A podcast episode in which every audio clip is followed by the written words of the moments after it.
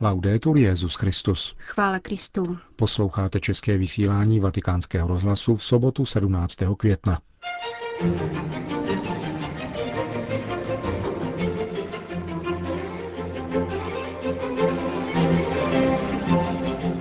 Nemocní a postižení se mohou stát oporou pro ostatní a proměňovat prostředí, ve kterém žijí, řekl papež František na setkání s pěti tisíci nemocnými a postiženými.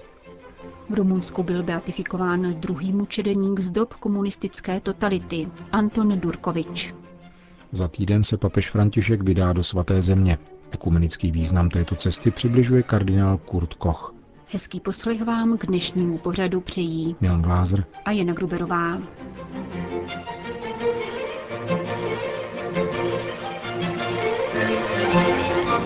Zprávy vatikánského rozhlasu. Vatikán.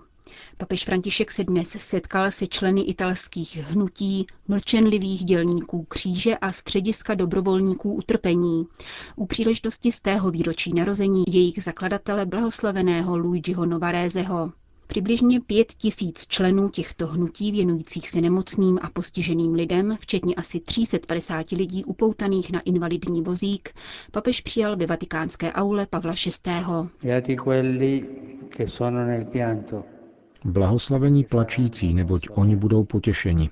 Tato prorocká slova vztahuje Ježíš na situaci pozemského života, která se nikomu nevyhne. Někdo pláče, protože se mu nedostává zdraví, jiný protože je osamocený nebo nepochopený. Důvodů utrpení je mnoho. Ježíš na tomto světě zakusil utrpení a ponížení. Pozbíral lidské bolesti, přijal je ve svém těle a prožil je až do dna jednu po druhé. Poznal všechny druhy bolesti, morální i fyzickou, zakusil hlad a námahu, hořkost nedorozumění, byl zrazen a opuštěn, bičován a ukřižován. Blahoslavenstvím plačících Ježíš nemíní prohlašovat, že nepříznivá a tíživá situace je štěstím. Utrpení není hodnotou samo o sobě, nýbrž realitou, ke které nás Ježíš učí zaujímat správný postoj. Existují totiž správné i pomílené způsoby prožívání bolesti a utrpení. Pomílené je prožívat bolest pasivně, netečně a rezignovaně. Také postoj vzpírání a odmítání není správný. Ježíš nás učí přijímat tuto životní realitu s důvěrou a nadějí a vkládat boží a blíženskou lásku také do utrpení. Láska proměňuje všechno.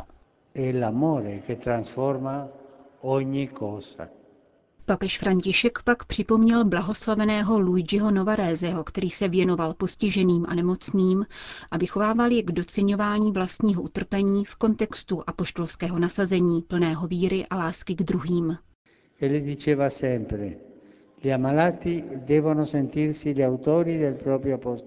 Vždycky říkával, nemocný se musí považovat za tvůrce svojí apoštolské činnosti.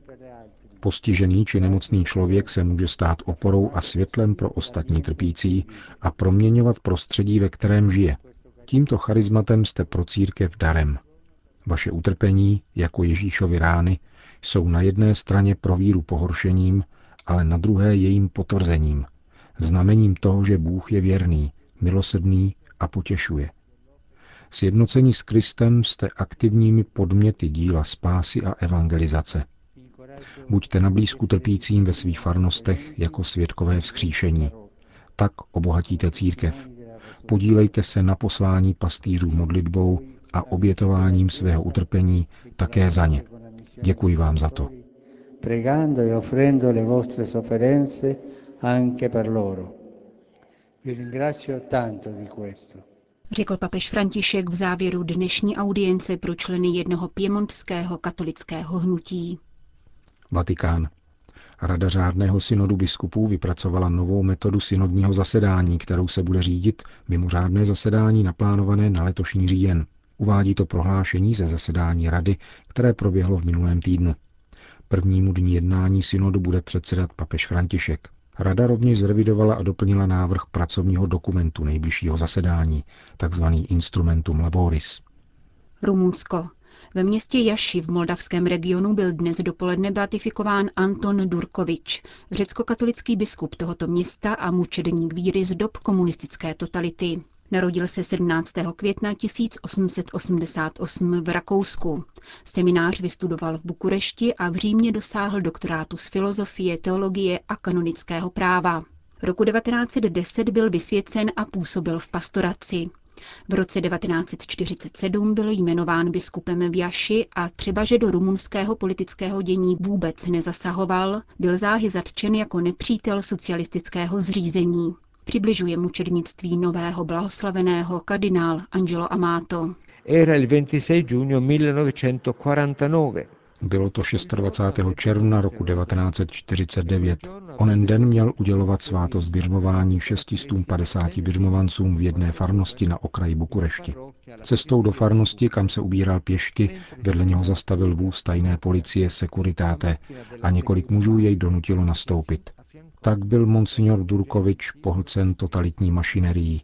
Několik týdnů byl nelítosně týrán. Byl držen v naprosté izolaci a nakonec ponechán zcela bez potravy i vody, aby zemřel. K tomu došlo v noci z 10. na 11. prosince roku 1951. Jeden ze svědků spoluvězňů později referoval, že jeho obnažené tělo jeden ze žalářníků hodil do společného židovského hrobu nedaleko vězení. Řecko-katolický biskup Anton Durkovič je již druhým blahoslaveným rumunským mučedníkem z dob komunistické totality. Papež František jej ve svém apoštolském listu nazývá horlivým pastýřem, apoštolem eucharistické adorace a hrdiným svědkem společenství s Petrovým stolcem. Vatikán. Podstatnou roli věřících učitelů v evangelizaci nových generací připomíná svatý stolec u příležitosti Evropského kongresu o formaci katolických pedagogů. Ve školách se má rozeznívat radost evangelia, čteme ve vatikánském poselství. Křesťanští vychovatelé dovolují pocítit blízkost Kristovy přítomnosti. Jsou také svědky velkého dědictví, které církev střeží. Jejich práce proto dává církvi velkou příležitost k předávání víry nebo alespoň k základnímu obeznámení s vírou, píše kardinál Zenon Grocholevský, prefekt Kongregace pro katolickou výchovu. Na kongres, zahájený 15. května v Sarajevu, se sjelo 70 účastníků, převážně osob zodpovídajících v evropských zemích za katolické školství a pastoraci učitelů. Kongres zorganizovala Rada evropských biskupských konferencí, konkrétně její sekce pro výchovu a vzdělání. V jejím čele stojí arcibiskup Marek Jendraševský. Cílem setkání je reflexe nad formací učitelů v katolických školách, ale myslím, že je nutné pohlížet na tento úkol z širší perspektivy. Nejde nám pouze o to připravit armádu učitelů, kteří by tvořili vhodné společenství pedagogů na katolických školách. Jde také o formaci učitelů z veřejných škol. To je důležité například v Polsku, kde katolických škol jako takových mnoho není ale většina učitelů pracujících ve veřejných školách jsou lidé věřící. Jejichž povinností je být kristovými apoštoly a nestydět se mluvit o Kristu ani před nevěřícími žáky. Je totiž potřeba zažehnout v nich touhu po plnosti lidství a k této plnosti se mohou dostat skrze odkazy na postavu Ježíše Krista. Všichni v něho nevěří jako v Božího syna a Mesiáše. Každý člověk se však může odvolat ke Kristu, aby porozuměl sobě samému jako člověku. Říká šéf sekce pro výchovu a vzdělání při Radě evropských biskupských konferencí, lotřský arcibiskup Marek Jindraševský. Lourdes. Podle informací italské národní jednoty pro dopravu nemocných do Lourdes a mezinárodních svatých míst se vážně zkomplikovalo vypravování zvláštních vlaků pro nemocné poutníky do Mariánského města. Francouzské dráhy totiž definitivně zrušily speciální vlakové soupravy a dali přednost rychlovlakům TGV, které ovšem nejsou upraveny pro přepravu postižených a nemocných. Italský list Avenire cituje lurdskou starostku Josette Bordeauxovou, podle které je toto rozhodnutí katastrofální. Předseda italského združení pro přepravu lurdských poutníků odhaduje, že využití alternativních způsobů dopravy, tedy hlavně autobusové, zamezí cestu až 6 tisícům nemocných poutníků ročně. Nemocní a handicapovaní věřící přitom v Lurdech mají první místo. Právě tito lidé často evangelizují zdravé poutníky. Díky svému přilnutí ke Kristu, svojí modlitbou, radostí a důvěrou v Pána posilují naši naději, podotýká francouzský biskup. Řím. Jak z hlouby pochopit pohled na život člověka a církev, ke kterému postupně dospíval Jorge Maria Bergoglio? Důležitým klíčem, kterým vstupujeme do vnitřního světa současného papeže, jsou knihy, které mnohokrát četl a které si zvláště zamiloval. Italský nakladatelský dům Rizzoli, vydavatel deníku Corriere della Sera, přichází s řadou nazvanou Knihovna papeže Františka. Projekt litorsky připravil ředitel jezuitského periodika La Civiltà Cattolica otec Antonio Spadaro.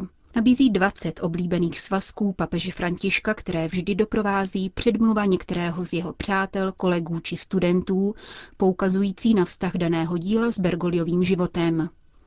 Nacházíme tu klasiky světové literatury i méně známá díla všech žánrů, eseje, romány, divadelní hry i poezii. Od argentinského epika Joseho Hernándeze, jehož básnickou skladbu Martin Fierro kardinál Bergoglio obsáhle analyzoval, přes Manzoniho snoubence, které podle vlastních slov přečetl čtyřikrát, až po Dostojevského zápisky z podzemí.